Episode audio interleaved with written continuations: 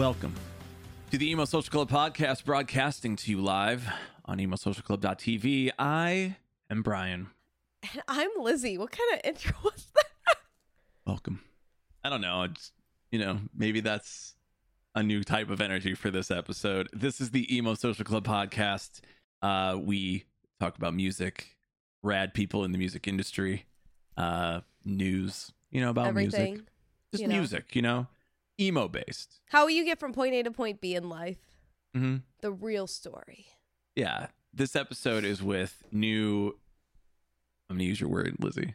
This episode is with new bestie, Darro.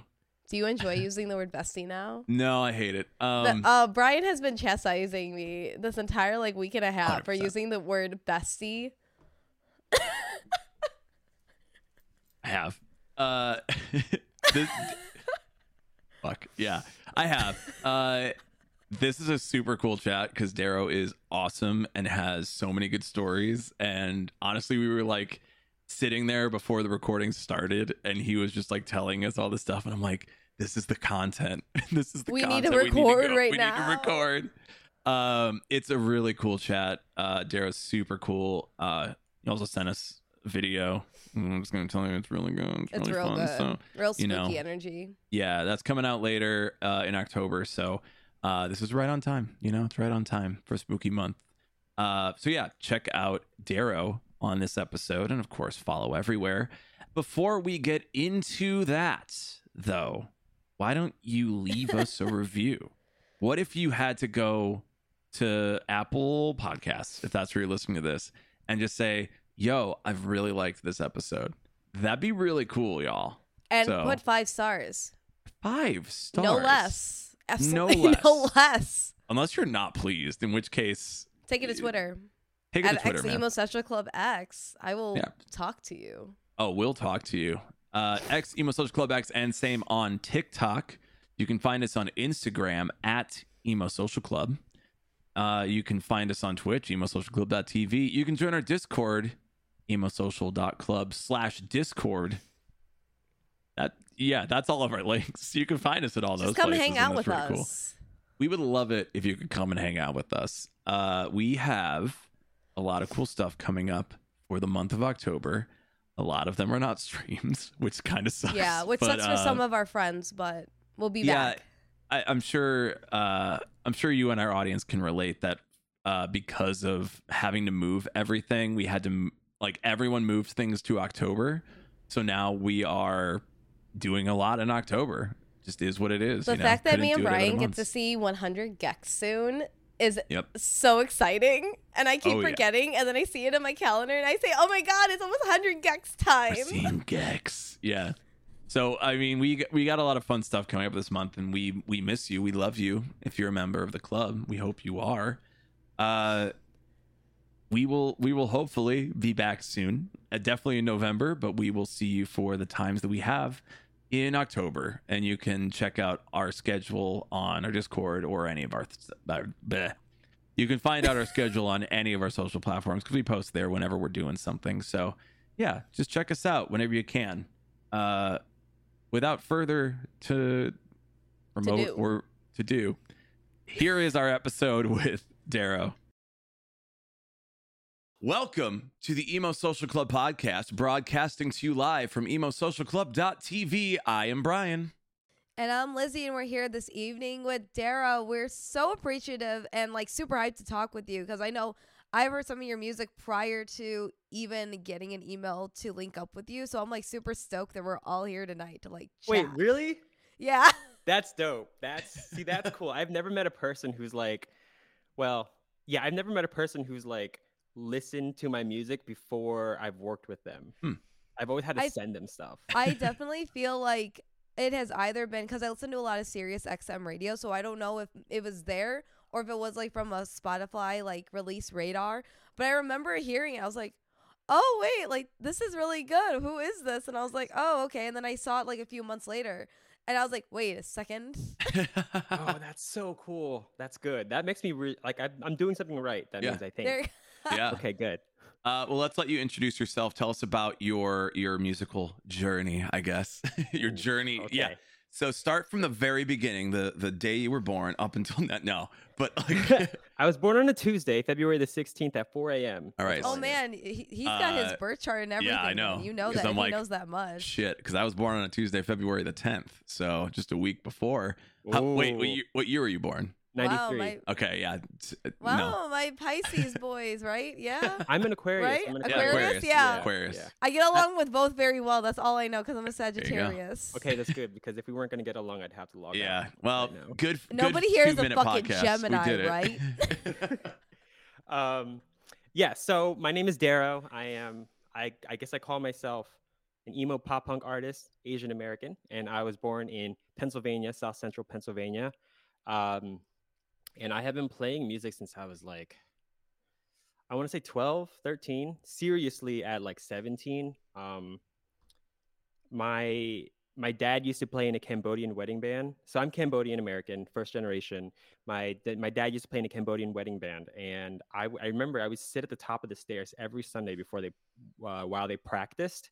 Um, and I always remember Sundays were football and band practice, right? so like like they would they would practice and then they would go upstairs and watch football and then I would come downstairs while they were watching football and I would just like bang on the drums like Hell while yeah. they were um uh and I was really bad but I always just like I always like I don't know I've always had this like knack for figuring stuff out or or rather like seeing the end result and figuring out how to get there even when it was like with music and so like I, I was able to like hear what they were playing and like kind of remember what they were playing and just kind of like go down and figure out how to get the sound that they were playing um, and i was doing that for years until i actually like picked up a guitar um, and so when i started playing the guitar it was like it was like a whole new thing it was like the most challenging thing too because like like i couldn't put my fingers on the strings like it hurt so Mhm. bad and it's like that's one of the things about like playing guitar it's really painful to start That's why It's I actually- quit. it's really discouraging too right yeah. but but but if you can like get past that and like get to the point where you can like play a song that you've been wanting to play for a really long time it's like one of the most rewarding experiences.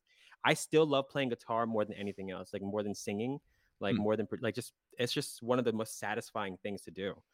Um and so yeah like i started playing guitar when i was like 12 or 13 um we grew up really you know i guess pretty poor. I didn't know i was poor didn't know i was poor until like until I left my hometown because I was like one of the first in my entire family to do it. Like we're we are a huge family. I'm like one of 23 cousins, like Damn. and one of the youngest too. So all of my cousins are older than me, and I think they're all Gen X. So like I'm one of the one of like three, two or three millennials of my like generation. Um, and so everybody like stays home. Like everyone stayed in my hometown, and I was one of the first to ever leave to go to college. And then when I went to college, I, I first went to college in um, in Philly. Uh, I went to Temple University for like two years, and that was when I realized I was like, one, I thought I was smart. One, I, I thought I was I thought I was a smart kid. I'm not even kidding. Like I like cause I went to like a really urban school. Like, um, like I think we consistently ranked in the entire state of Pennsylvania. We ranked in the bottom five every year. Hmm. Um, the year that I graduated, we were like 499 out of 500. Wow. Um, so I want to say my class was the reason why we were not 500 because like me and my friends were like the smart kids of that like that grade. okay. Um, Can't believe so- you carried the entire uh, grade on your back. um that was a weird year that was a weird year we ha- we lost a lot of kids in freshman like i think our freshman high school class was like 470 kids and then our graduating class was like 220 Wow. it was like we lost 200 Holy kids shit. from freshman year to high school and that's pretty Wow. it's really common at in that in that high school is like um you know a lot of kids get into gangs and a lot of kids go to jail some of them just drop out um and teenage pregnancy was really high in that school so like so i thought i was really smart because i was like you know top 10 of the graduating class and then i go to school where like people were actually educated in high school like they weren't just like playing yu-gi-oh in like science class which is what we did a lot we did a lot Wow. of Listen, yu-gi-oh that's and strategy. That sounds awesome. That's strategy. i know like I once know, in a it was- while, that sounds great. yeah it honestly it was pretty it was pretty dope like we we did some really we did some really fucked up shit that we got away with and we got away with it because we were like the best kids in the class Mhm.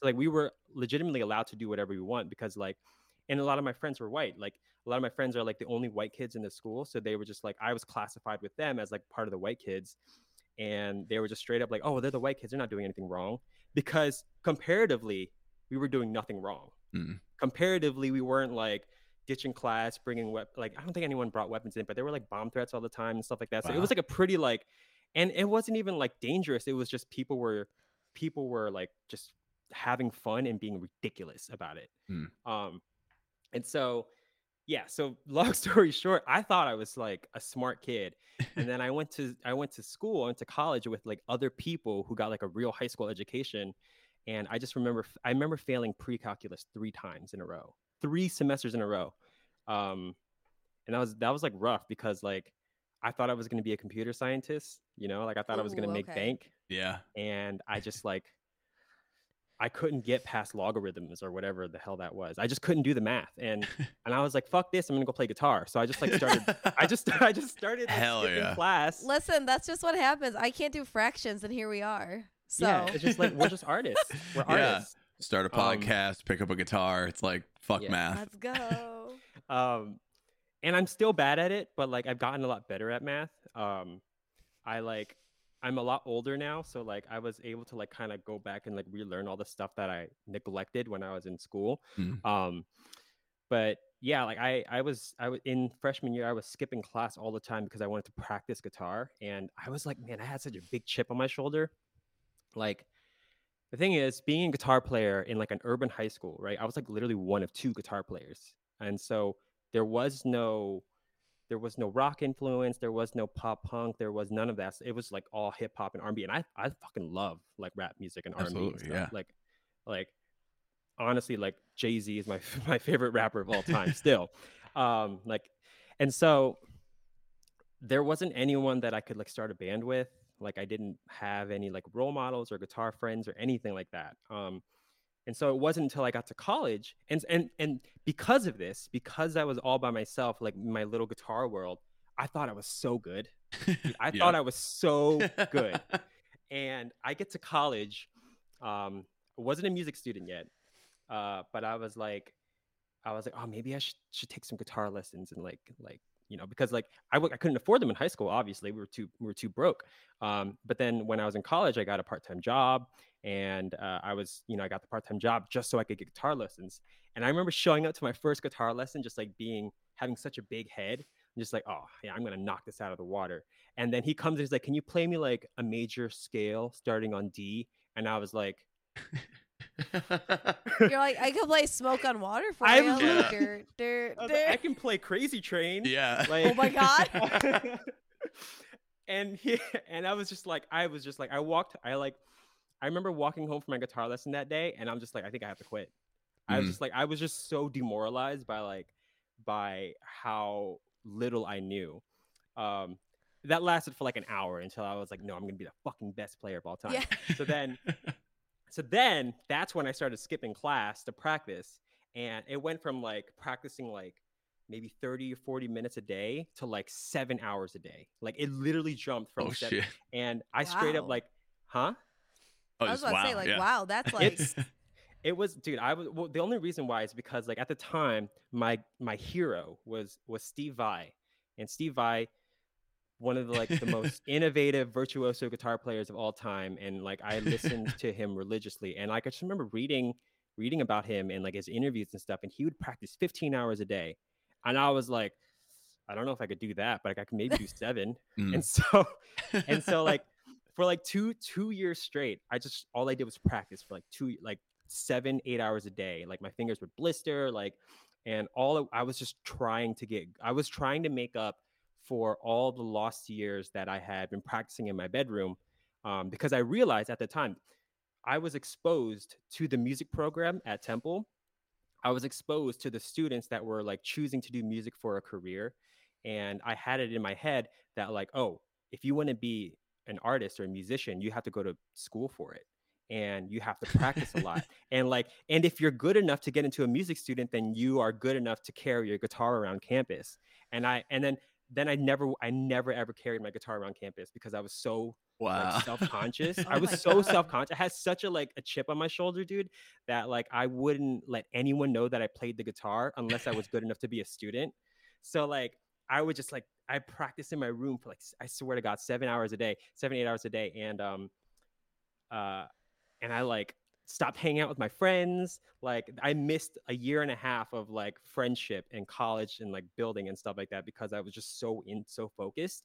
Um, and then I started taking two lessons or lessons from two teachers at a time um, because I was taking one for rock and then one for jazz. Okay. Um, and so like I was like so so the way that I split up my days was like three and a half hours of jazz, take a break, come back, and then three and a half hours of rock, right? And I was just like doing that every day for like literally two years. Um, and then I, and then when it was time to audition for school, um, I was like, all right, I'm gonna audition for the Temple University Music Program, and then I'm gonna audition for Berklee College of Music in Boston, because Berklee was like my dream school. Sure. Um, and then I got in. I got into both. I was like, I was like, I was like so excited. I was like, oh my god, like I'm good enough to like play guitar. Like I'm good enough to be a real student or whatever. It's total bullshit, complete bullshit um, complete bullshit. um, but it was like the gratification. It was like the validation that I needed to keep going, you know. Um, and then I started carrying my guitar around school. Like I was like, oh, like I'm good enough to like have my guitar. Um, and so like that was such a huge, a huge chip on my shoulder that like I was able to prove to myself that like, like I was good at something, you know. Um, and and I and I it didn't really start with like doing pop punk music at first um because no one no one did it that looked like me. Like i was just like i can't do that type of music. Like no one's gonna take me seriously. Like i like no one's done it before. There isn't like a face that like has already paved the way for me. Mhm. um so i was like well there's a lot of asian jazz guitar players and there's a lot of asian shredders and so like maybe i'll just do that. And like i knew that i was going to do something in music. I just didn't know where i was going to fit yet. Um and I was basing it off of like who has already been successful before, and I was trying to point myself in that direction. Um, but then, like, I got into Berklee, and then I went to Berklee, and then I saw like the kids that were there, the talent that was at that school, and I was like, "Fuck this! I can't be a guitar player." it was so. It was like it was like it was crazy, like demoralizing. Um, in a good way. Like I like again, I'm one of those people where like I I I take um like passion and and drive from other people who are better than me because like I want to be good. Um and so like that was a really like ultimately a good thing for me because I was really competitive, I guess. Mm. Um and so I practiced more when I got there, but like I knew deep down that I was not going to be the next Steve Vai. Um, because the next Steve Vai had already existed and he was like seven years younger than me. You know, it was like it was already too late for me. sure. I had to have been playing since I was in diapers. Yep. And a lot of those kids were. And I was like, that's fine. But like how and then I just like, you know, I went through school, I coasted through school, um, trying to like figure out who I was. Like I didn't I didn't have an identity for myself. I didn't know where I was going. I just knew that like I really liked music and I really liked the feeling of music, like how it just like how it feels when you listen to it, but then also how it feels when you play it, which are two very completely different things. Mhm. Um, and so, yeah, I just like spent a couple of, I was just lost for the entire college program. I was doing what they were telling me to do, and it was kind of good because like when you're in school for co- for music, um, you're just so busy doing the assignments, doing the programs, like like you have to practice, but you have to practice what they tell you to practice, not what you want to practice. Like you have to like play in ensembles, but you have to play in the ensembles they tell you to play in, not what you want to play in. So that you actually don't have time to develop yourself as an artist when you're in music school. Um, which was good because I didn't know what the fuck I was gonna do. So I was just like, just tell me what to do and I'll do it. And I was doing it. I was a really good student. I was like objectively a very, very good student. I was not a good artist, not a good musician because I, I didn't know how to be. I was just I just knew how to be a student. Um, and then when I graduated, like when I graduated with my bachelor's, I was like, oh shit, I don't know what I'm gonna do. Like, obviously, a music degree doesn't grant you a job anywhere. It's just like the the least granting type of document that you can get. You just get to keep, you know, doing your Yeah, you yeah, whatever just, you're job you just had like, before. look, it looks so Yeah, pretty, right? It's just- everybody. it's just a piece of paper that says I can play guitar. Like Yeah. that's literally all it is. and so I was like, that's great. Spent four and a half years and thousands and thousands of dollars to be like, you can play scales. Um, so I didn't know what to do, and so I was like, you know what, I'm going to go to more school, and so and so I went to grad school for that, and, and but I made like a vow to myself when I went to grad school that I was like, all right, if I go to grad school, then I'm going to take this time and only focus on myself and develop myself as an artist or as a musician. Um, and it was cool because it was in Spain. It was abroad. I had never Ooh. been like I had never been abroad before, and it was extra weird being an Asian American in Spain at an American school Hmm. speaking Spanish. It was so weird, dude. it was like I I just it was such a weird thing. Um, but it was cool. Spain's freaking awesome. It's also kind of lawless. Um, Yes. good. So fun fact, I actually took an entire class about Spain um, when I was in between um, going to grad school and undergrad. Mhm. And Spain up until like the late 1800s was like super super governed by Catholicism religious Yes. rule. Mhm. And as soon as that pretty much fell, they had like the repre like hundreds of years of repressed everything. loose. yes. And they just said, "Let's go, everybody!" and Let it's still loose. like that. That makes so and much it is sense. insane to me because it's so interesting because it's still like that now. Like there's ways Yeah. that they live there. I guess you could kind of compare it to a lot more people know more about how Japan, how people yeah. act out, quote unquote, and that retrospect where you have more of like, you know, that Lolita Harajuku type fashion. The people here would be like, that's kind of weird, but it's like for them, it's because they were so repressed Yeah. culturally for so long. It's the same way with Spain. Yeah. That's why they're so everywhere. Like in the 80s, their 80s was basically our like um like 60 70 like love child movie. Hey spooky ghouls, are you looking to get into the fun Halloween spirit? Want to help out a great charity? All while seeing rad Illinois bands rip a good old-fashioned house show? Well, we have a gig to tell you about to get you to do the Monster Mash or Mosh, probably. More fitting, you know? On October 22nd at 6:30 p.m., Chicago bands Highwire and Bad Planning headline The Haunted House. Honey Creek, Radar, and our friends in Wolf Road will also be there to wake the dead to get your bones rattling. It's five bucks at the door, COVID vax, or a negative test is required, and mask must be worn for entry. You can find the gig at 1605 Nautilus Lane in Hanover Park, and you can find more info on the Facebook event page. The show benefits St. Jude's Research Hospital. Make sure to brush up on all the bands beforehand too on their Spotify and Bandcamps. So hop in the back of your friend's Dragula and get ready for a blood curdling good time. That makes so much sense because like when I was there, I remember, and it was so weird too. Like I when I was there as a musician, um, I would go into music shops and like like check out guitars and stuff, and um, they like they don't let you play the guitars. They don't let you touch anything. Hmm. Like you- you're not allowed to because it's like really expensive there. Um, because the stuff that they it's all imported, right? So it's really expensive to get it imported because all the custom fees and stuff, and like they do not let you play the guitar. And I'm just like, here, coming from America, just walk into a guitar center and you can pick up any guitar. Like oh, you could we know that. We Oh, know yeah, yeah. Everybody knows the story of Guitar Center. It's just yeah. So so like me, like coming from that, like I go in and I pick up guitar and this guy looks at me like I'm fucking crazy.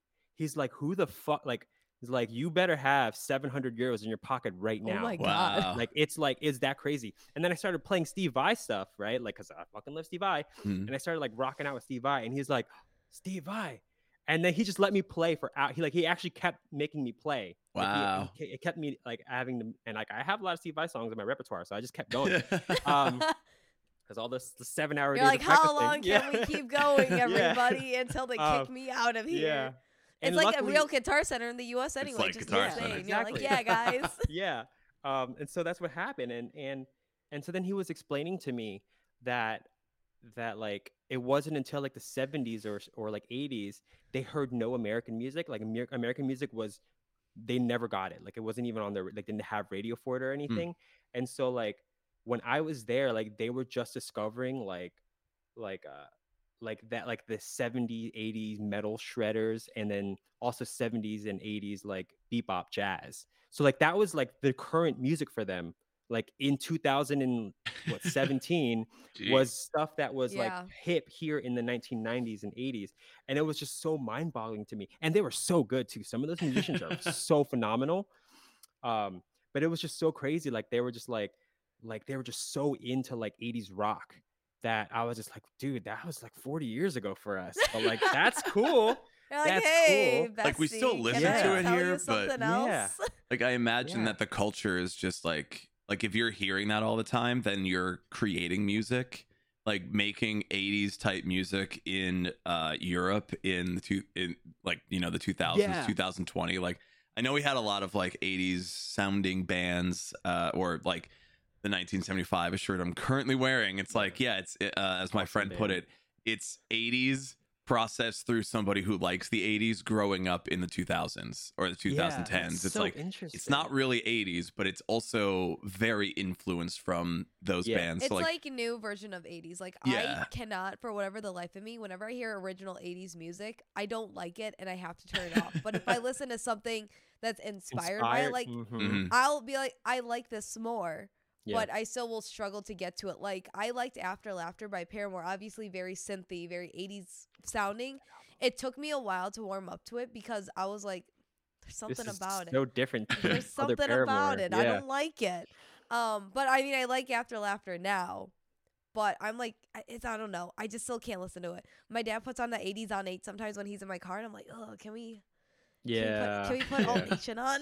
yeah like that's the thing too like i there's like a like a bu- like i had like a playlist of 80 songs that like i used to put on because there's a lot of fundamental guitar stuff that i used to like learn from those songs but like i just i can't sit through them again either like even like remas- remastered versions and like remixed versions it's just like it doesn't hit the same way Mhm. that modern music is does um yeah and i think it's just like we've just we've just been hit with such like good digital sounding music that it's just really hard to our ears are just changing yeah, our ears it. are developed. Yeah. Like if I hear, sophisticated uh, and I, I will say this to any old punk kids or whatever no. that come at me, but like if you think that any punk bands like first records that were recorded on I don't know like an apple and a potato, it's like I'm not Wow. All right. I'm not gonna listen to this. This sounds like shit. And of course, they go on to make better sounding records, and those Yeah, records yeah. influenced a lot of uh, artists that then came from there. And I'm like,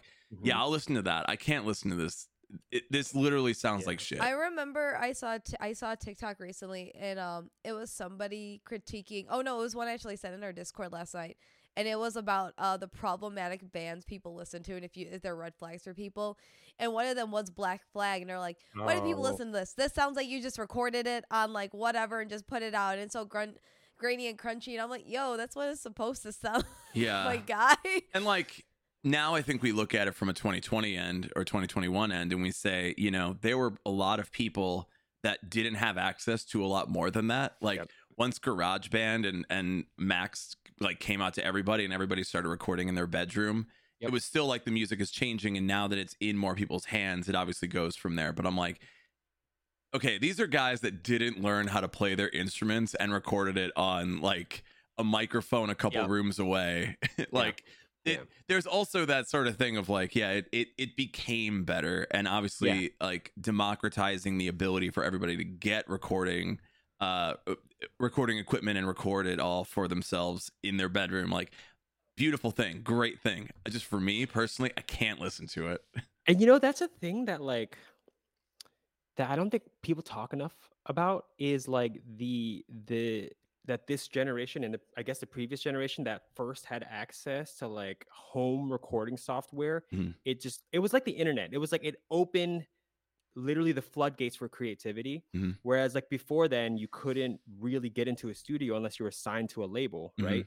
Because you couldn't afford to do you can't that. afford that to, to Yeah, record the yeah. shitty things that you're working on at home with Exactly. your acoustic guitar you're with just like- Right, untuned right. strings i'm speaking from experience go on Yeah, You're like, I'm sorry, I No. want to be the next front bottoms, and that's how we're sticking to I it. right exactly exactly so the only music you heard was music on the radio or music that was produced by a record label and they only signed acts that sounded a certain way because they knew Mhm. it would sell so Mhm. it was just like a constant repetition of of like bands that sounded like other bands and so we're going to sign them we're going to give them the money to sign to like record music et cetera et cetera they wouldn't risk it on artists that sounded different because they couldn't tell if it was going to sell So they Yep. wouldn't sign artists like that. And then when home recording became a thing, like people just started fucking around on on DAWs and like SoundCloud came a thing and like people started posting their music and then like the the music industry was realized that like wow, our audience like they like to choose what music they want to listen to. hmm And like that's when you got like Billie Eilish. yep.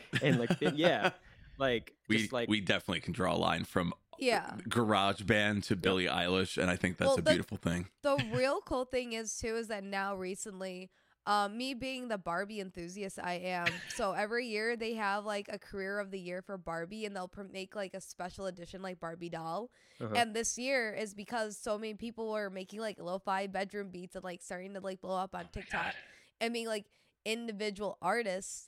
Uh, that like their career of the year is like a music producer, which I think is insane because I feel like in the past we have told so many people like you can't do anything in music, it's not going to be lucrative and it's really hard to get into, but because of everything with COVID and people just wanting to do stuff on their own and like Mhm. needing to do stuff on their own, people learn and develop those skills.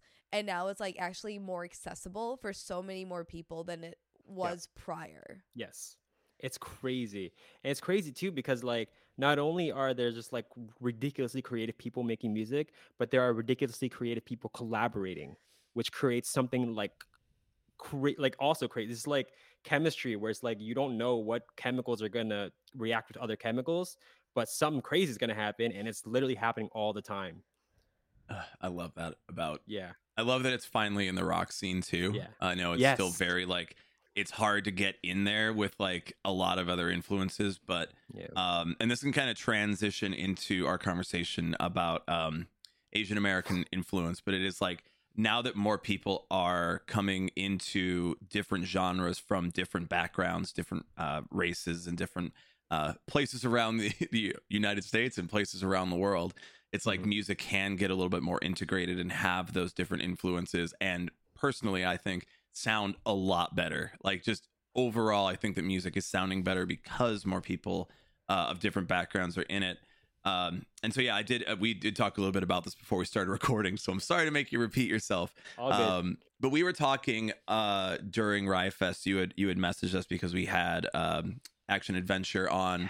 We had Action Adventure in a video. Go check it out on our YouTube. And also, uh, we were catching them at Riot Fest, and Blake being another singer in a pop punk band of Asian uh, descent. It's obviously that there are more. Uh, m- there is more representation in the pop punk scene, in the rock scene. Uh, a story for you. I was at, I, I DJ emo night LA here in Chicago with a friend of mine, and I turned to uh, the the a friend of mine who runs at Chelsea, and I was like, I I'm just gonna say this.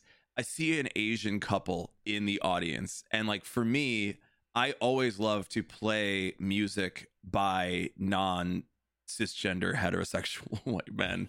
You know, it's like I just want to play other shit because like There's not much of it. there's not much of it and that sucks. And people don't ever request it and that also sucks.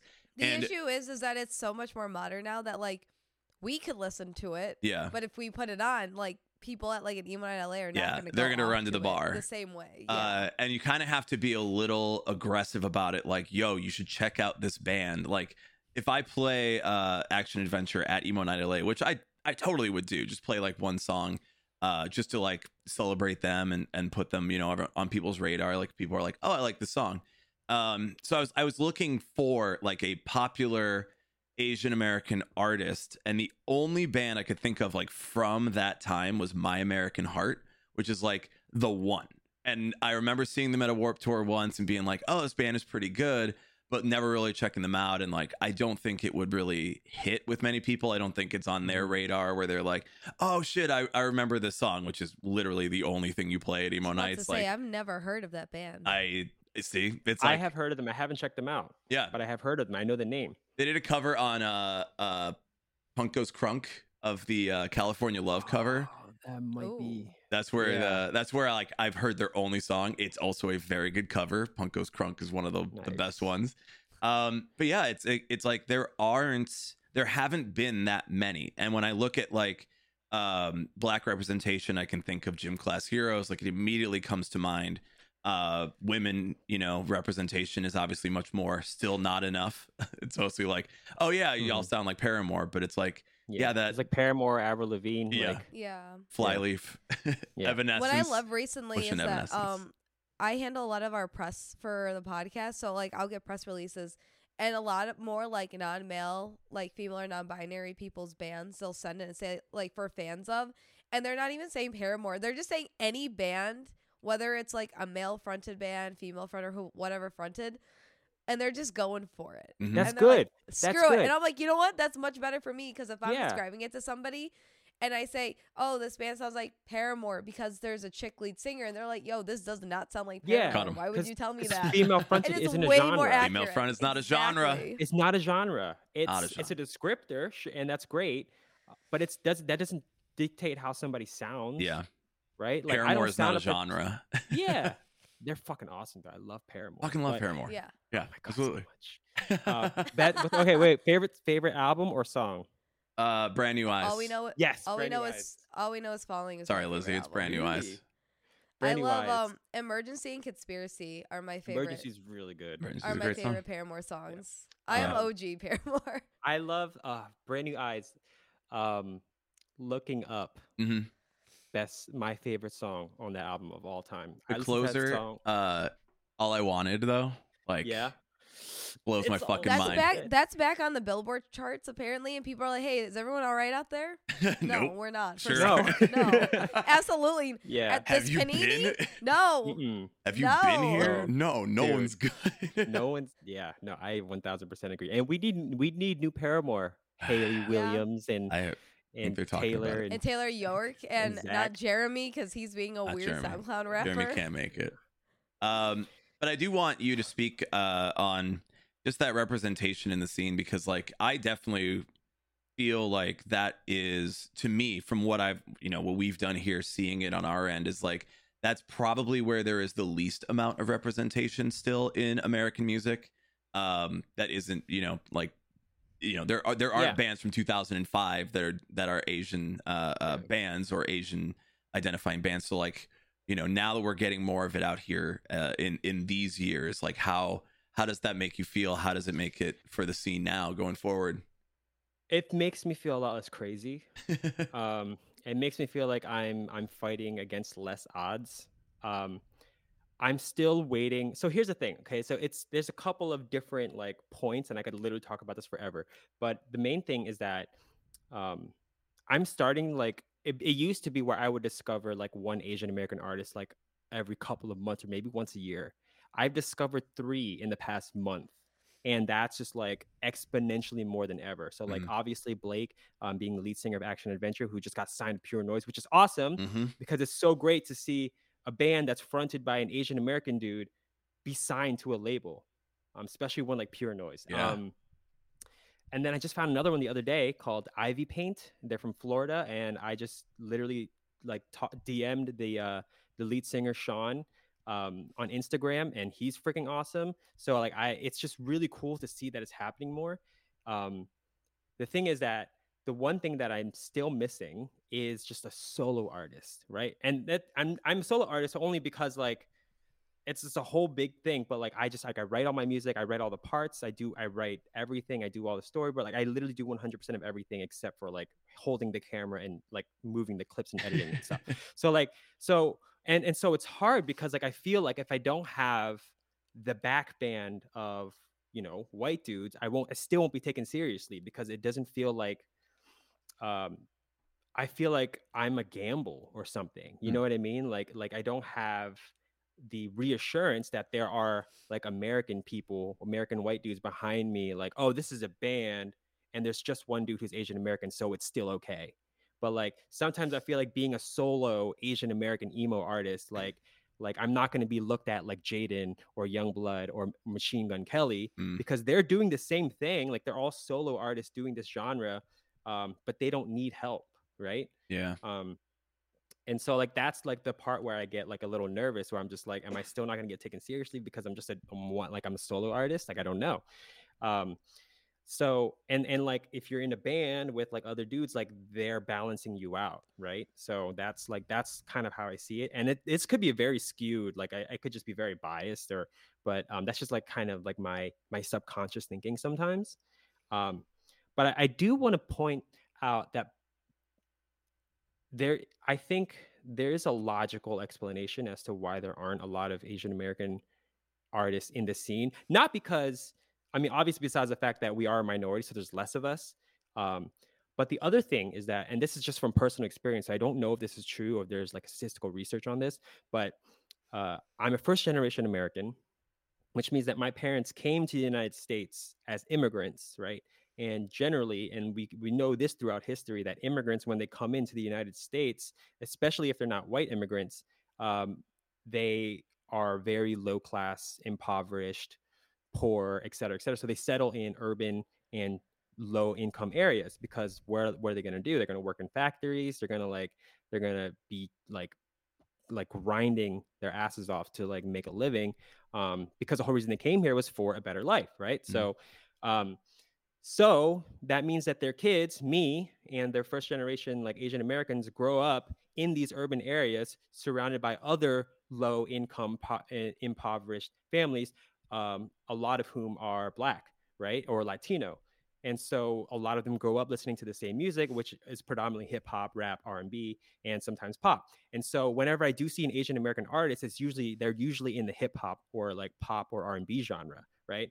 Um, and like that's the thing like there are I, I can name a handful of asian american artists who are in like the r&b and pop and hip hop mm. genre um, and like shout out to Jin, who was one of the first Asian American rappers to ever get signed. One Freestyle Friday yeah, on MTV. I remember um, Jin. yeah, see, you remember Jin? Yeah, I and remember Jin. The thing is, he got dropped by his label because they didn't because they wanted him to sing. Uh, they wanted him to like rap about being Chinese American, and mm. he just wanted to rap, and and they dropped him because of that. Or I don't know if he got dropped, but like it was like a huge thing, and mm. he fell off because they wouldn't support him because they were trying to like tokenize him.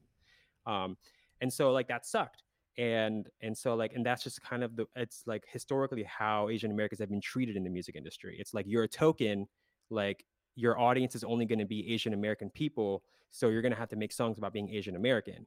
And so that's like really frustrating um and so even when like us first generation americans do find success in the music industry it's usually like it's like you know it's usually backfired because of other people getting involved telling us like this is not what people want to hear or this is not what people want to see or mm. whatever like that. And so like that's where it's frustrating. And so it's very rare to find people who do pop punk alternative like rock music that are asian american because a lot of them don't grow up listening to that.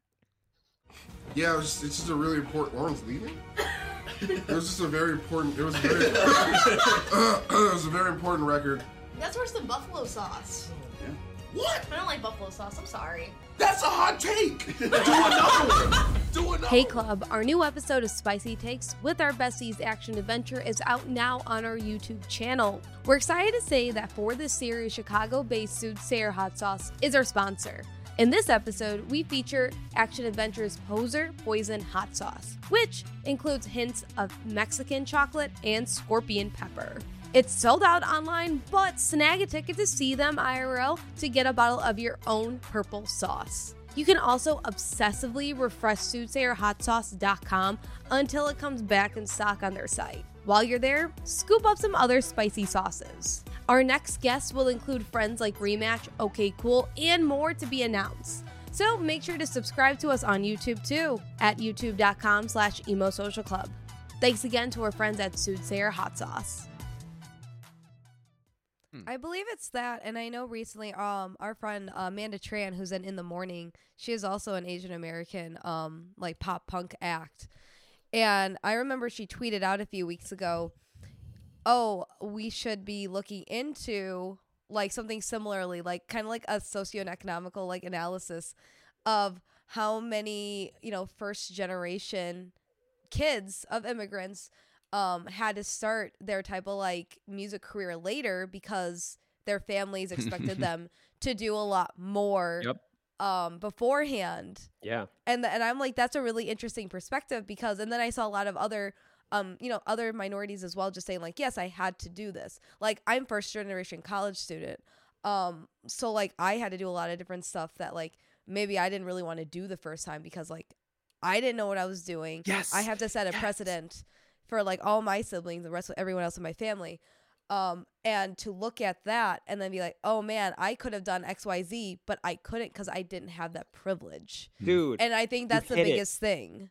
Along with it Yeah. is that like you need to have that type of privilege and being somebody who's first generation, pretty uh, immigrant, student, whatever it may be, you have to put aside your own personal honestly goals and like mindset and sometimes even like your own per- like personal convictions Yeah. to make sure that you're setting a better precedent and also like making those in your family like proud of you and stick by you because like you feel you have a moral obligation. yeah. And I think that's just in general something that has been talked about widely. But I think when it comes to music, it's not discussed as much because, uh, especially like pop punk and emo, again, everybody's like a white dude or a white individual who has not had to experience those struggles to that extent. And when you bring it in, one, you create a better community of people who just understand you better.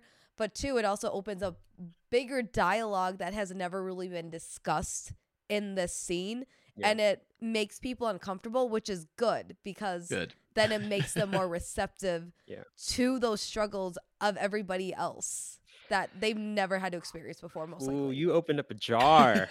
you opened up a can Good. because let me tell you. Okay, so that's something that I haven't like actually had to think about for a very long time because I get just I'm just like so I get in such a a routine, right? So everything to me at this point is normalized. Sometimes I am woken up by the fact that I definitely have to work, and I mentioned this before, so much harder than other people to achieve the same level of results or like the same level of recognition or whatever it may be. Part of that is because of just literally the way I look. Um, and a lot of it has to do with, like you said, the way that I was raised and the expectations that are uh, that are placed on first generation anything's really, um, especially uh, people of color and, and, and Asian Americans. Um, like, and, and another thing about Asian Americans, and which I'm sure you know, is that the way that we're raised, like with an Eastern like mindset, it's like family comes first, right? Um, so in my family, it's parents are like are treated above all, like they're placed above all. Everything you do or say, you need your parents' approval. You need like, and you have, and they are the end goal. Like you have at the end of the like, they expect you when they're unable to work. They expect you to take care of them, and like that's like, like elders are respected above all else, et cetera, et cetera, which is completely conflicting with the American mindset. yeah, right? it's Because- very collectivist in nature because I'm I'm Mexican and that's how a Yeah, lot like one yeah. side of my family is it's very like that. The other side and it's very Yes. it's very it's very clashing it's super clashing and so it's like and it's hard too because like sometimes i want to like I want to like fault fault sometimes i want to like like get mad uh, at my parents. I'm just like like you brought me here. Like this is the way that i am. Like i'm an american. Like i was raised american. Like i want to go out and do my dreams. I want to like be a capitalist. Whatever. Eat the rich. Eat the rich. I know. I know. But like but we're raised with a capitalist mindset because we're in America. So it's like everything's about you. It's about making money. It's about being successful for yourself, and then putting your parents in retirement homes when they're ready. Like, you know what I mean? So, so it's just like it's this constant battle between like, like me be like having the mindset ingrained from a very young age of like you got to take care of your parents because like they came here and like literally sacrificed everything for you to be here and then i'm like that's great and i want to do that but i can't i can't be successful and do that at the same time. It's like like am I literally only raised to take care of you? Because then what did you come here for? Because then I'm not going to be successful in the thing that that you that you brought me here to do, you know? And so that's really conflicting. And so like I've had to like balance that my entire life. Like literally I've been doing my parents' taxes since I was 14. Um Damn. I, I've been doing See, it. you know math. You know math. Yeah. I know I know how to copy numbers into Yeah. boxes. There we Um, go. That's more uh, than me. I take it to somebody. Oh Yeah. my god. It's not I that know, hard, and it's just- Lizzie. thank God for like like TurboTax at this point. Yeah. But but straight up, like that's what like I've been I've been having to do that for like for my parents, like stuff like that for my whole life. Like I remember I remember back in college, like my mom, my parents are divorced. Um and that's another thing too. Um when you have a family that comes from a different set of marital standards, like there was an arranged marriage there. I don't want to say that they didn't love each other. They didn't there wasn't like love at first sight. It was kind of like this is you are in a new country.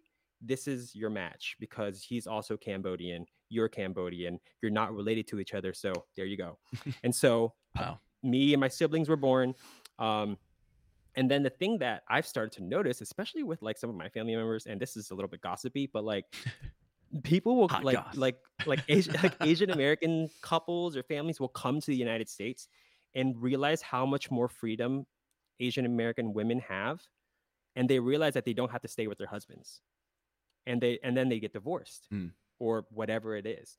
Um, and it's just like you come to the United States and you realize like there's more freedom to like, you know, be a woman, and um, and so like I want to say that's probably partly what happened with my parents. Like they divorced when I was like ten or twelve or so, um, and it was just like my mom has never been alone ever in her entire life. She was brought here when she was like 10 years old. Um, she didn't finish high school. Uh, so like there was always people taking care of her. And so she's never had the chance to live on her own. And so when she went through this divorce, she was with another guy. Um, I thought he was a nice dude or whatever. But then that didn't work out either. And I remember being in Spain and they had bought a house together. They weren't even married yet. Like this was my, my mom's fiance, I guess, at the time. And she like they it just didn't work out. And I had to sell the house for them.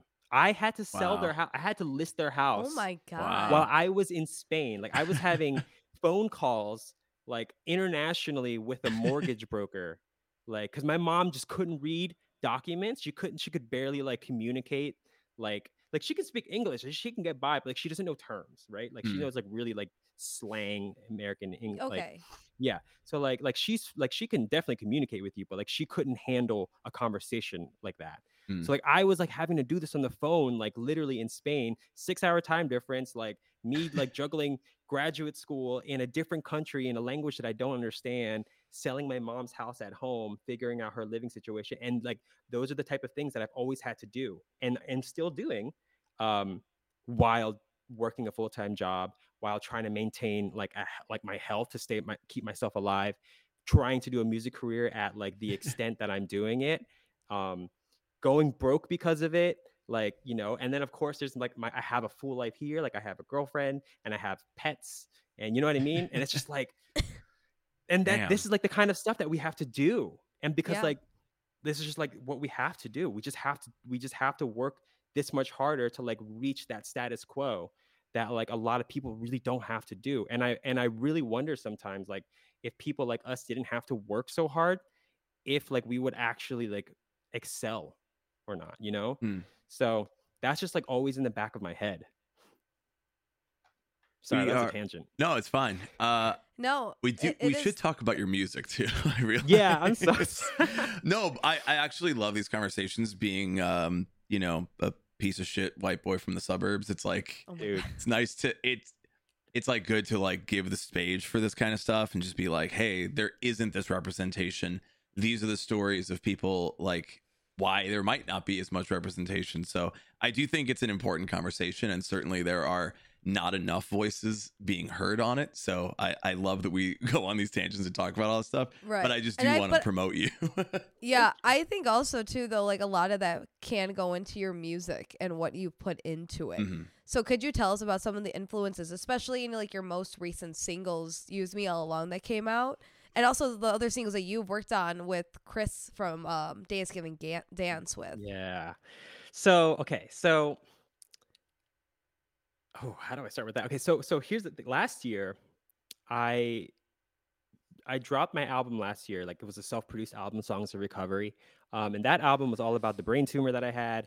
Um, and there's still like material about that that is just in the ether somewhere. But that I dropped that last year, and that was happening at a time where I was working full time. Um, I was going to school again. Uh, this is not so. I went to en- so I I had now I have two master's degrees. Um, Flex. Damn. don't do it. I don't recommend. Um, uh, the first the first was performance. Like I was a guitar player. I got a performance master masters in performance at Berklee College of Music, and then the second master's degree was in music technology at NYU because you can't get a job with a performance degree. Hmm. So I was like, let me get a music tech degree. That's a technical degree that's still in the realm of music, and maybe I can go teach audio production somewhere. Um, and like, I, I'm a decent producer and engineer. So like, I, and I self-produce all of my stuff up until working with Chris. And uh, so like, but I I was doing songs of recovery while working a full-time job, doing this NYU program, which was a lot more intense than a performance degree. It was a lot more intense than I thought it was going to be. Um, and then I was producing two bands on the side, and um, so it was just a lot. And by the time that I was like finishing mixing and mastering the album, I was just like so jaded by the music, and I wasn't finding joy in the music. Um, and I had been working on this album for so long that like I just couldn't tell what was good or not good anymore. Um, and then after I dropped the album, I was just like, I never ever want to self-produce a music like an album ever again. I just like I never even want to mix again. Like it was just like, and I used to love mixing. Um, I lost so much confidence in my my like mixing abilities after dropping that record um because I was just so jaded and and then I I was still writing music obviously during all of this because I knew that as soon as I dropped this I'd have to start writing more music and so I was writing music and I had a couple of songs that were different sounding that I thought might might not fit on this album. And the first one was signing out which was um, the one that I dropped in May. And that one's about like is it about that was about the night that I found out that I had a brain tumor, um, and it didn't sound super pop punk. It it was just like a lot of a little bit more post hardcore, and and I was just like I don't want to mix this, but this is like a really good song. And so I was like, this has to get out somehow. And so I was just like thinking about that specific song, and I was like, who would like do I know any producers? And I couldn't think of anyone that I knew like personally. So I was like, maybe I should just like look up to some of the bands that I listen to and see if any of those people are approachable. And um, I reached out to John Feldmann, no response, obviously. Um, Johnny Feldmann. I got my Um, thoughts, but go on. Um, uh, and then and then I reached out to Chris and I emailed him and I was like, he's not going to respond to me at all. And then like a week and a half later, he was like, hey, this is this is kind of dope. I I like it. Here are my rates. And I was like, oh my god, he responded to me. and like I was like, this guy responded to me. I have to do it. I have to do it. Mhm. Um, and so I was like, so then I spent time working on new material to bring to him. Um, one being runs on guilt, which is also a little bit more post-hardcore sounding, and then, and then I knew that I wanted to do three songs with him.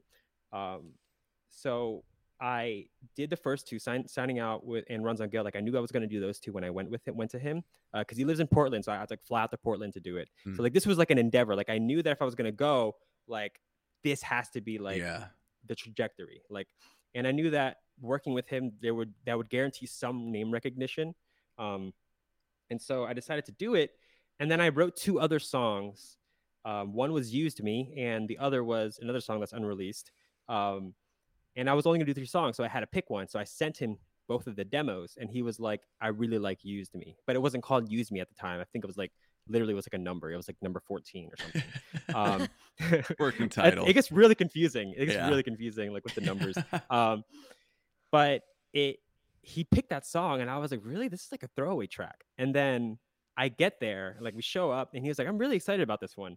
So I get into the studio and we start tracking it, and like by the end of the song, like by the time that it was finished, I was like, oh, this is the best one. Like this is the best one.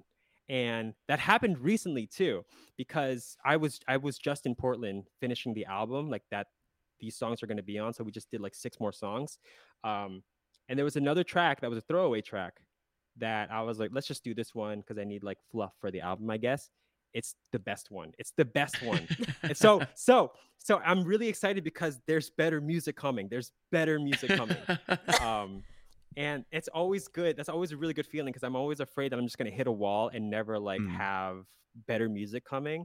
But if i can like keep myself in like interested in my own music by having at least one better song in my back pocket every single time i drop one then like i know that like i i can keep going you know um sorry did you want to talk about influences or just the No, story I 'Cause mean, Oh my like, god, we just no, that was your- great. yeah. I mean, if you want to say like, I mean, Dance Gavin Dance. I absolutely love Dance Gavin Oh Dance. I love Will yeah. Swan's guitar. I love uh, Tilian The singing. wheelie wheelies, man. Yeah. So are He's there going to be such a Wheedly. Wheedlies on your on your Wheedly Oh my future God. songs? Yeah, yeah, yeah. That's why I went to Chris too because I knew that he could like he can make that sound happen. Yeah.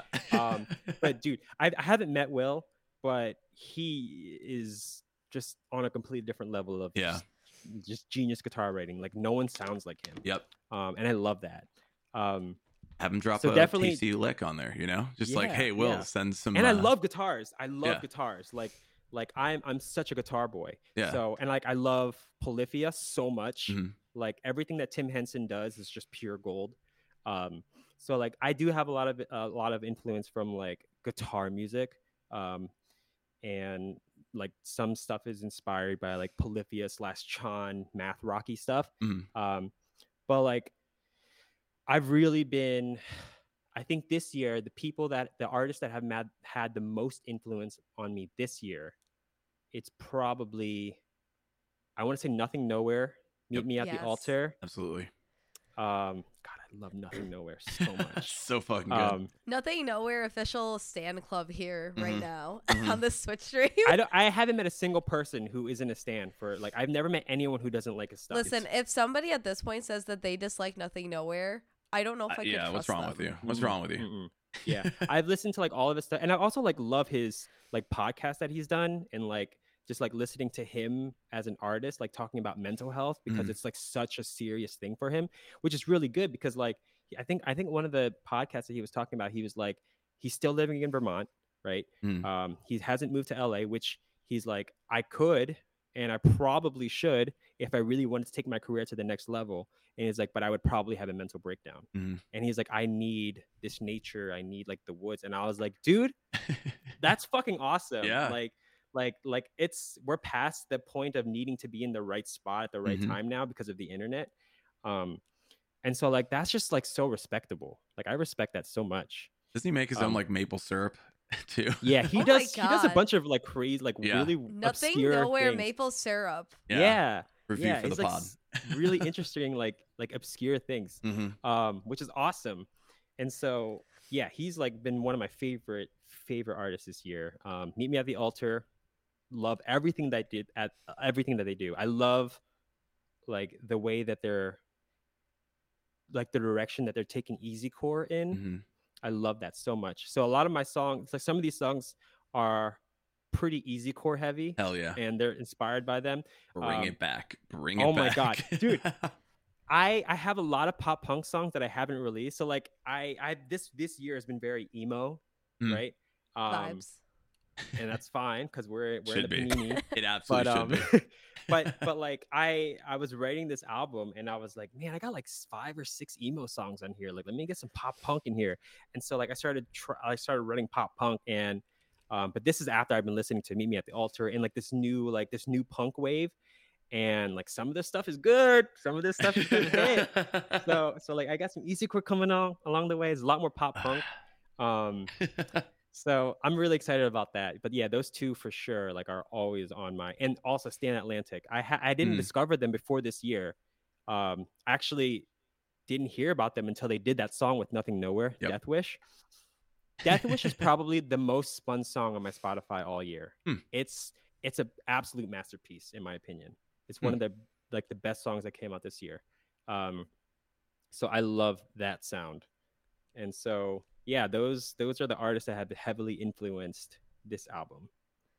I guess. Well, when can we ex- expect this new album then? okay, so the thing is that it's no longer the best method to just drop an album. At least like someone with my level Right. of like with Mhm. my level of like so I have to release everything as a single. So I'm just gonna have to like roll out singles and then at the end of it I'll compile it all together. But the thing is that I still wrote it with an album in mind. Mhm. So like I still wrote the songs and I selected the songs thinking about how is this going to end up as a complete package. I'm just going to release them song by song. Um and so Use Me just drop like I guess 2 weeks ago. 2 weeks ago. Tomorrow Friday is going to be a lyric video drop and then Oh, 2 yeah. weeks from that October 8th is the music video and this one's kind of dope cuz it's really like it's really spooky horror themed. Ooh, love Yes. it. Uh, Yes. It's like perfect for Halloween, and it's got a lot of inspiration from The Haunting of Hill House and Insidious and The Shining. Ooh. Yeah, Fantastic. there's some cool stuff. And dude, the best story about this is that when we shot this, right? So so I I I- I've been like going on this this release schedule plan of dropping a single and then two weeks later the lyric and then two weeks later the music video. And I'm gonna do this for every single song, which is a lot. It's a Yeah, lot. it's a lot. I've never done this this many music videos before. Everyone's Um, gonna have to know all the lyrics though, because they're gonna Yep. have no excuse. Yep. Yeah. No excuse. Yeah, that's why I drop a lyric video. Yeah. Um, and so and so it's been like i thought that this because i finished i finished my grad program at nyu i thought that this this year was going to be a lot easier for me because i wasn't doing four extra things. I stopped producing other bands i stopped working part-time jobs i'm just doing my full-time job which is like like an ordinary nine to five job um, and doing this. I'm way busier than i've ever been because of the, the sheer level of production that these music videos take Mhm. like it's and we're getting really good at them like i'm starting to get really good at music videos and, I, and they're my favorite part because i am like a total film like geek i Mhm. love movies right um, which started during the pandemic because i would just get high and watch movies Sure. Um, i i've seen interstellar so many times this year Oh my god. um, still haven't watched it, and I watched a I video just heard essay so on many. it. Okay, yeah, I've Yeah. never seen it, but I've seen so many weird takes on it. I'm like, what is going on with everybody in this movie? Yeah. it's so good i don't know if it's like if it's your thing if it's like a, if you're like oh, it'll be my sci-fi thing. It'll be my Oh. thing. Yeah. dude watch it watch it Brian, Um, I'm coming over and we're watching it because the only time I can watch anything Yeah. is when we're hanging out. you you will feel every single feeling possible like every single human emotion possible you will feel that feeling you if you can cry if you cry watching movies you will cry watching this movie several times Okay. um, I'll prepare and- myself for that. and and and you'll think about it for days. You'll think about it for days. Um, it is my ultimate escapism movie of, Okay. for sure. Um, so it was really good for me during the pandemic. Yeah. um, so sorry. So anyways i got uh so these videos are like we did three music videos this year. We just finished this one and we got really good at them. Um i got really good at storyboarding music videos this year. So like whenever i i don't like to do easy videos or easy i i don't like to do just like one performance shot in like mm-hmm. a white cyclorama like i think that's so boring to me. So like and I, I love to tell stories so like when i make my music videos i got to make sure like everything is really tight there's like a sonic message and there's like a story that's being told so i love to combine like narrative elements with like really cool performance shots and so there it's just re- a really really heavy production effort um and we have a really small team because i'm broke as hell. So like it's just like me and like three other people. So Mhm. it's like it's a lot. Um and uh, and like we're all involved at every step of the process. Like my video director mike is an absolute g. Like he we have spent like hundreds of hours this year editing videos together. Um just like last night like last night we were we edited i think last night at 3 a.m marked our 17th hour editing this one video and we still have like a couple more hours of edits to do yeah. um, but so this video, so the okay, so sorry, I, it's a really long story, but it's it's, it's rewarding, I Uh, promise. yeah. No, So, let's hype the It's video up.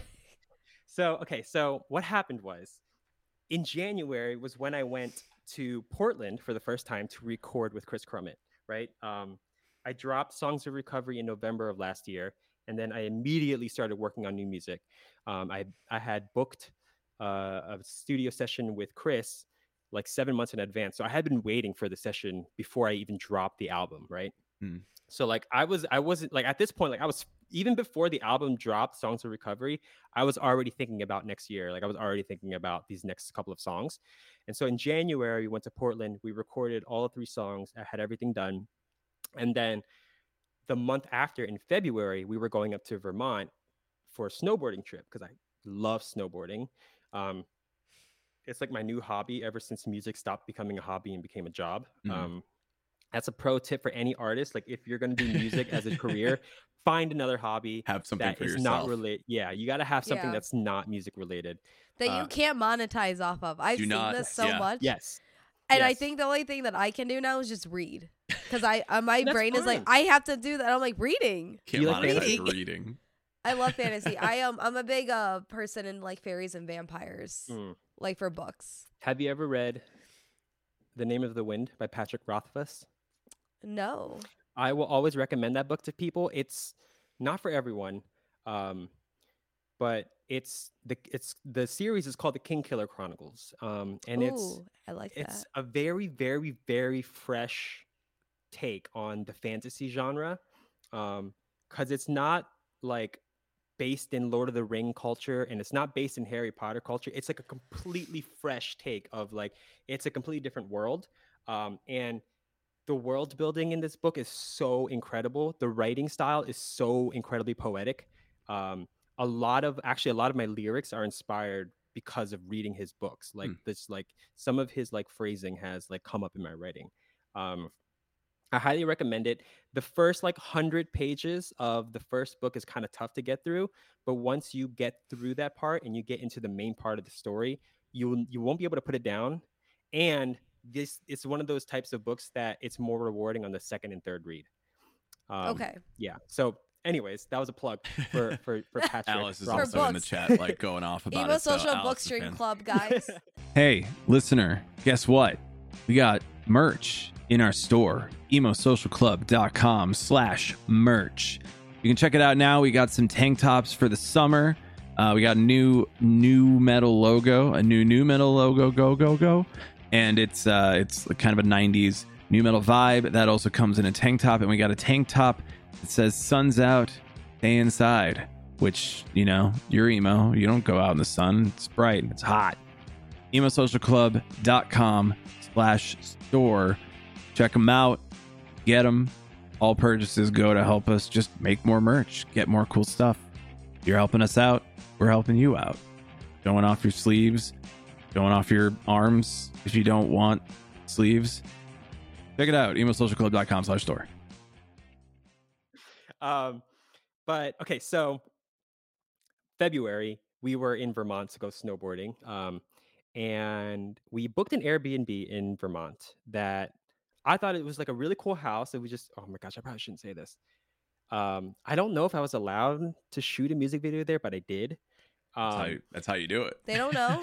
they don't they know don't know. Are Hope they gonna really find out. follow you? They so, so okay i don't know but I, I, tur- I think that this house is kind of famous um, in vermont anyways because when i got there i thought it was dope because it was like it's like this really like large wooden house and it was really big really really high ceilings. There was like three floors and it was a very open type of house. So like you could be on the third floor and you could see all the way down to the first floor and it's just like really beautiful wood and stuff like that. And on the third floor there was like this little terrace hallway that led to this nook in the corner of the the third floor whatever terrace um and it wasn't a terrace what are those things? You know like those The apartment loft thing. lofts yeah it was like a There third floor loft it was the entire third floor was like a loft right and you could see all the way down. At the end of one loft was these like pull out there was like these like sofas and like a um two sofas that were facing each other that people could sleep on and then there was like a narrow walkway that led to the other side of the loft and there was a desk and a bookshelf. And i thought it was kind of odd because the bookshelf was flush against the wall. Like it mm. wasn't a bookshelf that like was like somebody bought and put there. It was built into the wall. And it wasn't until the second day that i just pushed on the bookshelf and it opened holy shit and there was a hidden oh room. oh room my god! There was I a- would lose my goddamn Holy mind. shit. there was a fucking hidden room in this like Airbnb. It was not advertised. It was not in the listing. There was no mention of it whatsoever. I Everybody remember, find the secret Yeah, Airbnb I hidden remember, room. I remember like scouring the listing to see if it was there, like looking over the notes from the owner, like don't go into like there was nothing, nothing, no mention of it whatsoever. And all that was behind it was just a room, a beanbag chair, like a painting of like a flower, and then a bathroom. Right. So it was it was Okay. obviously like meant to be like used, like because there was a bathroom there. So like we called it the Dookie Dungeon. Um it was the Dookie Dungeon. So it was like if you have to take a shit, go go upstairs to the third floor and poop up there. You, you So- can go do that and then rest afterwards and yeah, you're yeah, good to yeah. go. We're just like Oh, putting a book in there from the bookshelf. Um, Oh my god. and so so we found this on the second day, and and here's the thing: when I when I first stepped into the house, before I found the secret room or whatever, I cou- I like we were I was talking to Mike, my theater director, about possibly coming up to do a photo shoot, like because like oh this is like a really beautiful location, and I was i was on a real nothing nowhere kick, so I was like he lives in Mhm. Vermont, like let's get that nothing nowhere outside snow aesthetic, um, and then I walked into the room and I called them back. I was like, dude, you have to bring your gear. I was like, we're shooting a video here. I don't know what we're gonna do, but you're gonna bring your shit and we're gonna film. So homeboy drove seven straight fucking hours that night with with Yeah. Phil, his other like second camera hand, to this place. I was FaceTiming him as I was like, dude, you have to come. Like, look at this place. And so and so he like he's like, all right, I'm packing my shit.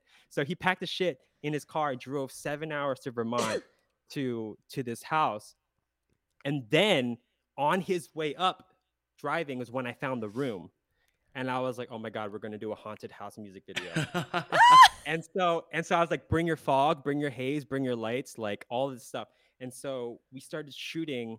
So it it was rough, dude. It was like it was supposed to be a vacation for me to relax, and it ended up being the least relaxing moment. Of course. one of the least relaxing moments, because like, because straight, because like when you when you go snowboarding up like in those mountains, like there are the mountains aren't lit, so they close really early. Mm. Like they close at sundown, and sundown in the winter is like four o'clock, Yep. especially on the mountains. So you have to be up on the mountain by seven o'clock or eight o'clock if you want to get any like good snowboarding time. And so we were up at like 7 a.m. every day, back at four. This is like me after like 10 hours of snowboarding and then seven more hours of shooting. So like it was just I was dying at the end of like the second day and we still had two more days of shooting. So like it was rough. It was really, really rough. Um and and this was before we had our like routine for music videos established. Like we didn't establish our music video filming routine until like until we recorded signing out the music video for signing out. Um and so we were just filming stuff and we were just like coming like uh thinking of ideas off the cuff and we're just like oh this would be a really cool shot. Let's just do this. And so like we came up with the idea um because my girlfriend was with me and she's a makeup artist. So luckily she had her stuff. Well she didn't have all of her stuff. She had to improvise. But like we're like okay haunted house what is the song that we're going to do this for? It ended up being used me my favorite one. And i was like okay well how can we fit a haunted house theme for this song like lyrically and i was like oh i'm getting haunted by the ghost of my ex. Easy. Oh. And so- and so and so jojo like like we're like okay you have to like ghost makeup like gothic ghost like think of like helena from like my chemical romance like, you know what i mean? And so like so then mike while i was snowboarding mike drove like literally two hours to because we were in the middle of fucking nowhere um he drove to the nearest mall i think in burlington and he like it was so funny he was literally like lingerie shopping for my girlfriend um and had no idea what to get her Oh or anything. So he got like a bunch of different things and brought it back. Um, one thing fit perfectly well, so we were lucky. Um, and so like yeah, we just like had her do makeup and like we were just doing all these shots and we are like, oh, wouldn't it be really cool if she was a ghost? And and so she's hidden all over this music video, like like if it's one of those videos that you can watch like six times and find her hidden in the shot somewhere every Okay. time. It's very like So, Hill House. I That's that. exactly what I wanted. Yeah. Right. So like, and this is like after I watched Hill House again. Um, and so I just wanted to make sure that like she could. So we like we pop her in like little places every now and then. Um, and so there's a lot of like like like that, and then obviously I had to throw in the hidden room in the music Mhm. video. So so that I mean that was the fuel for the entire thing. Um, so yeah, so there's a lot of cool stuff, and I'm really excited about this one. It should be finished tomorrow. So Sick. Ooh. Um, well, let's go ahead and throw your plugs out here. Uh, we will wrap up the recording of the podcast, talk with chat a little bit. Um, but yeah, where can everybody find you on the internet? Where can everybody, uh, you know, check out the music and the video and all that good stuff? Okay, so uh, on the internet, you can just on Instagram and TikTok, uh, you can find me at Darro underscore C, D A R R O underscore C. Um, I do have a website. It's darrochea.com, D A R R O C H E A.com. I don't really use it yet much. I know a lot of people don't use websites, but it exists. Um, there if you need it. Spotify, yeah, Spotify, Apple Music, you can literally just search Darro. I'm the only Asian person on the platform that has that name um uh yeah and so use me lyric video drops tomorrow on the 24th right today's the 23rd and Yes. then october 8th is the release date for this spooky music video for used me and uh we put a lot of work into this and i hope that you guys can enjoy it Hell yeah. because I certainly do. the the crew is definitely into spooky stuff so i think Yeah. that it will it'll be it'll find a I, home I'll send you a here here. sneak peek. I'll send you a sneak peek. Ooh. Ooh, Yeah, yes. Ooh, i like that for us Yeah. uh not for anybody For chat, us. not for anybody listening it's like nah, sorry We we've gotten a few sneak peeks and everyone's like, "Ooh, can I listen?" No. Sorry. sorry yes uh Yeah, well I'll yeah send it to you. uh well thank you darro for joining us on the pod this was Thank you for uh, having me. This Ult- was great. This is so Yeah. good. So much fun talking Good. to you. Thank you for checking out this episode of the Emo Social Club podcast. Again, if you enjoyed this, please leave us a review. Just let us know you liked it. Uh, Just let say Darro nice know. things. Yeah, let Yeah. Darro know you you enjoy him. Yeah, let Darro know you enjoy uh, hearing his voice on our podcast. Uh, that's that's the best way to promote both of us, us, him together. All the in this symbiotic together. relationship that we all live in. Algorithms be damned. Oh, God. We will be back next Monday with another episode. You can also catch us over on Emo Social Club when we are next streaming. Uh, but we don't know when that is. So from all of us here at the Emo Social Club podcast, I'm Brian. and I'm Lizzie. Bye. Good job. Join us over here. I don't fucking know when though. hey, we're gonna be doing this thing. Oh, that's cool. When? I don't know. It's like a rave. Like that's how you find out about stuff. You're just like, "Hey, when is it?" I don't know, but find Oh, out when it doing this on- happens. yeah. Remember when I got randomly invited to a rave under a bridge in like West Town? And I was like, "This sounds dangerous." That's probably fun. I've done a lot of weird shit in my life.